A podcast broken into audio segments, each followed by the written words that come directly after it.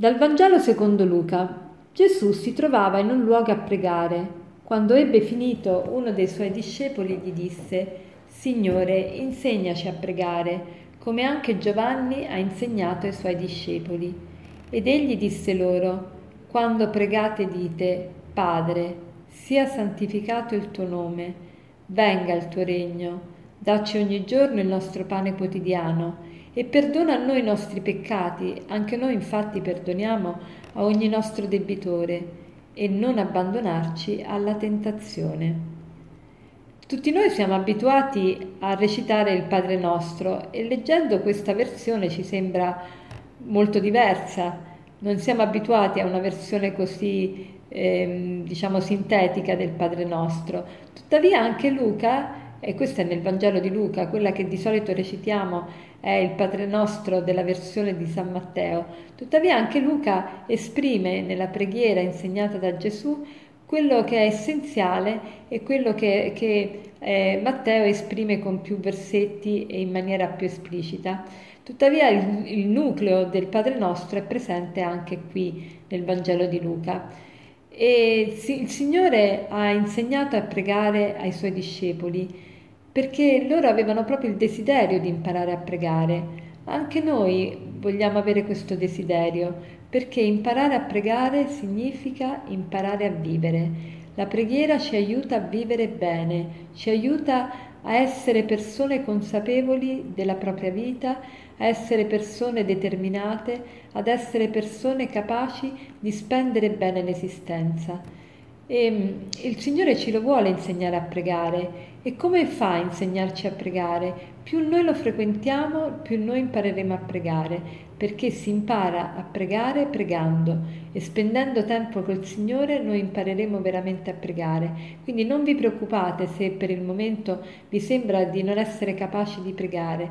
L'importante è mettersi alla presenza di Dio chiedere proprio anche questo, Signore, insegnami a pregare e proviamo a recitare queste parole che sono molto semplici ma anche molto significative, tanto che Tertulliano ha definito la preghiera del Padre Nostro come un compendio dell'intero Vangelo, cioè nel Padre Nostro ci sono tutto quello che, che noi potremmo chiedere al Signore, è una preghiera veramente accessibile a tutti, fatta per tutti e, e quindi cerchiamo di vederla, certo si potrebbe analizzare versetto per versetto, purtroppo in questa sede non c'è la possibilità di poterlo fare, ma ci vogliamo soffermare su almeno una frase. Prima di tutto vediamo che, eh, che Luca ci, ci, sprona proprio a capire questa, questa preghiera del Padre nostro proprio come una preghiera che ci aiuta a mm, metterci in relazione con Dio, quindi imparare, per imparare a pregare. E qui vorrei soffermarmi su questa espressione, perdona a noi i nostri peccati, anche noi infatti perdoniamo a ogni nostro debitore. Sembrerebbe di primo acchito che il Signore ci chiediamo al Signore di perdonarci i peccati perché? Perché anche noi già perdoniamo agli altri, quindi anche tu, Signore, perdona me.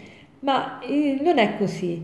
Perdona a noi i nostri peccati. Anche noi infatti perdoniamo a ogni nostro debitore proprio perché tu ci hai dato la possibilità di farlo.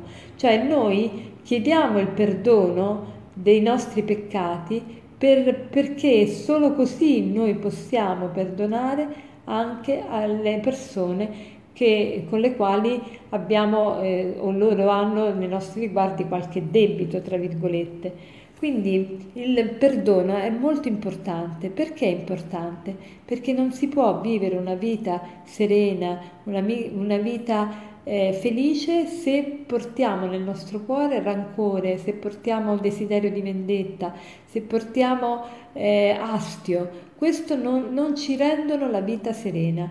Quindi il Signore vuole prima di tutto renderci la vita bella a noi stessi, quindi per quello dobbiamo anche perdonare. Sì, perdonare per amare, per continuare ad amare gli altri, ma perché solo così noi possiamo anche riuscire ad amare noi stessi, altrimenti non vogliamo il nostro vero bene.